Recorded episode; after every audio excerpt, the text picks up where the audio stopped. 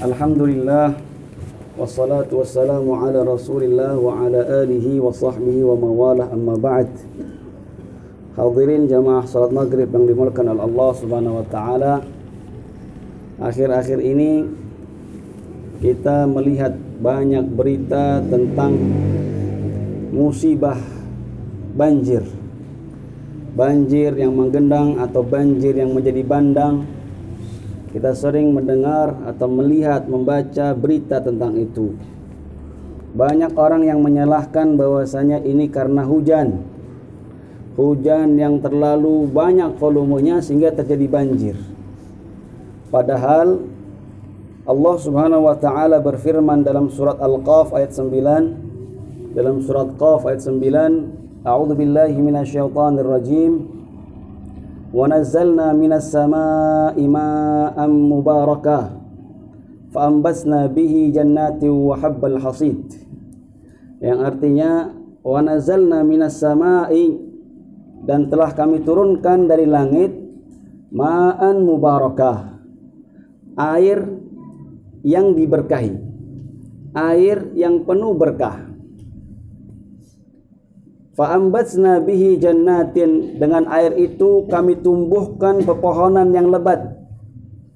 Pohon-pohon tumbuhan yang lebat wa habbal hasid dan benih-benih yang bisa dipanen. Biji-bijian yang bisa dipanen. Apa artinya? Allah Subhanahu wa taala menyampaikan bahwasanya air hujan itu air penuh berkah. Apa artinya berkah? Para ulama mengatakan berkah itu artinya fihi khairun kathir. Kalau ada sesuatu dibilang barokah, berarti di dalamnya terdapat banyak kebaikan. Tapi kok aneh, justru semakin turun banyak turun air yang berkah, tapi kok malah banjir mendapatkan malapetaka, mendapatkan musibah. Yang salah siapa atau di mana salahnya? Kalau yang salah ayat Al-Quran kan nggak mungkin. Allah Subhanahu wa taala Maha suci, Maha mengetahui, Maha benar, tidak mungkin salah. Pasti benar bahwasanya air hujan itu air yang penuh berkah. Jadi yang salah siapa ini?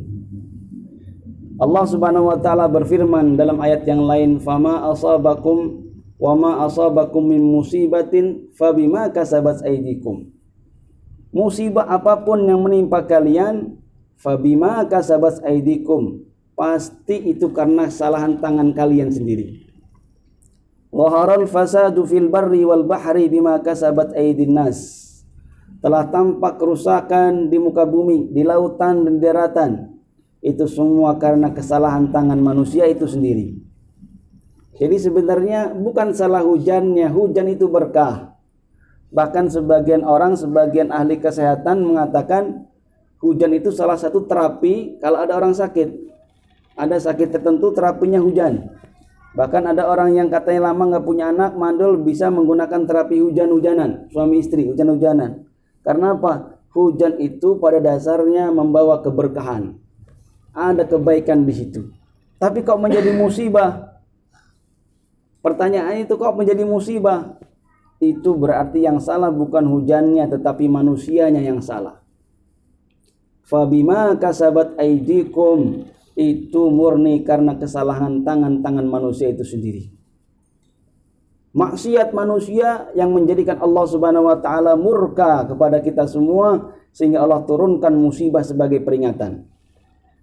Liyudhikahum ba'dalladzi amilu la'allahum yarji'un. Kata Allah Subhanahu wa taala agar Allah Subhanahu wa taala menjadikan mereka merasakan sedikit daripada akibat yang mereka lakukan. Tujuannya apa? La'allahum yarji'un.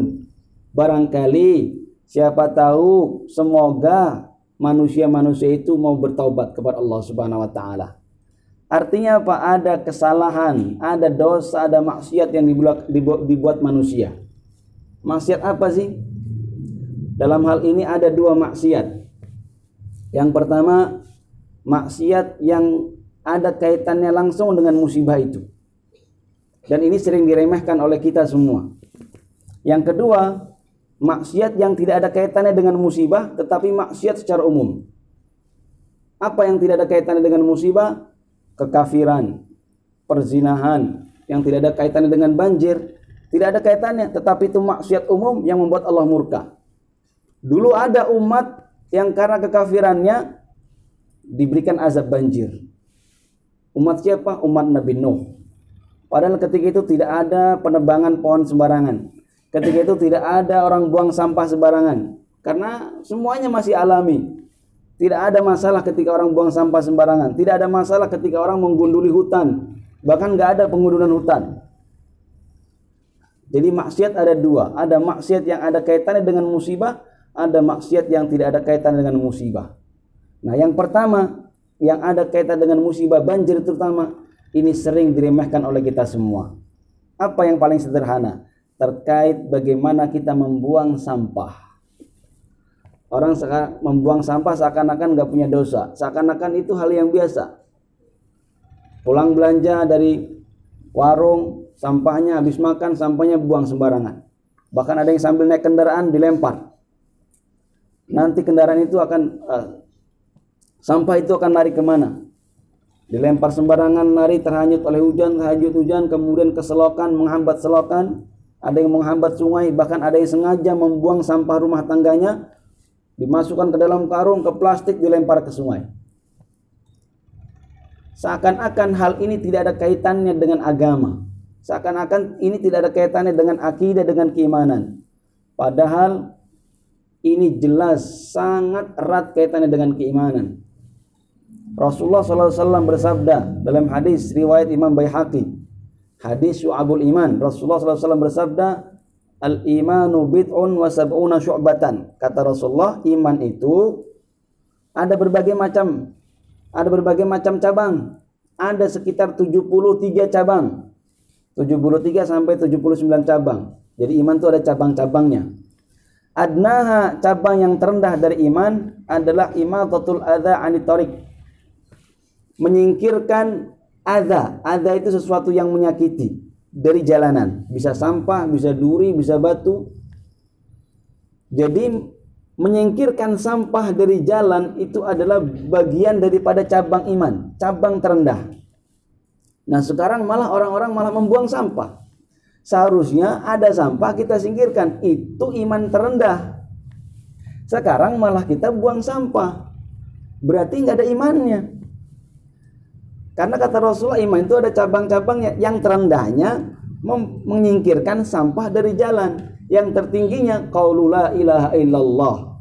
Sekarang kalau iman terendah saja kita nggak punya, gimana mau iman yang tertinggi?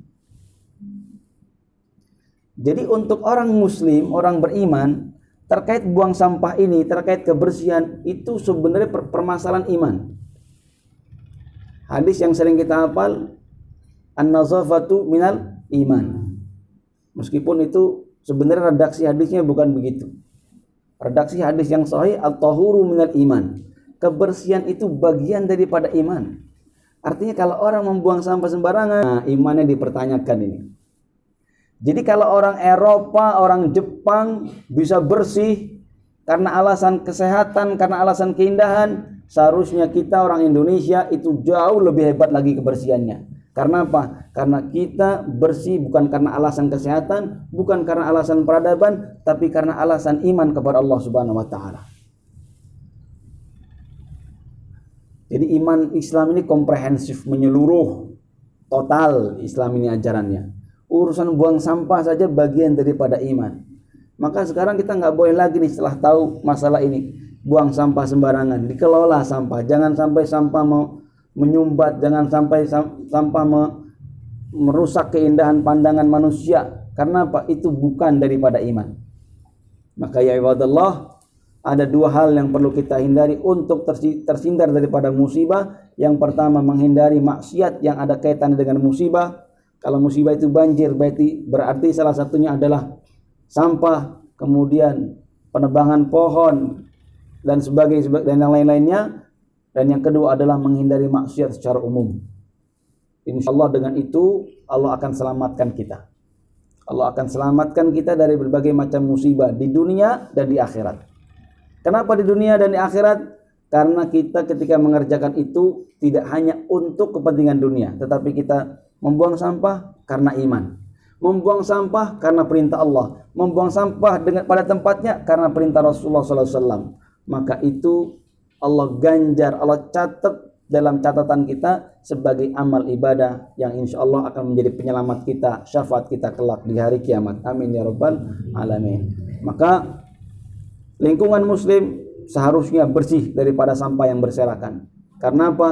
Karena muslim beriman. Karena orang yang beriman tidak buang sampah sembarangan. Aku lu qauli hadza, semoga ada manfaatnya. Kita berdoa kepada Allah Subhanahu wa taala, semoga Allah Subhanahu wa taala menghindarkan kita semua dari berbagai macam musibah, berbagai macam bala, tidak hanya di sini tapi seluruh Indonesia dan seluruh negara-negara Islam, seluruh saudara-saudara kita di dunia ini.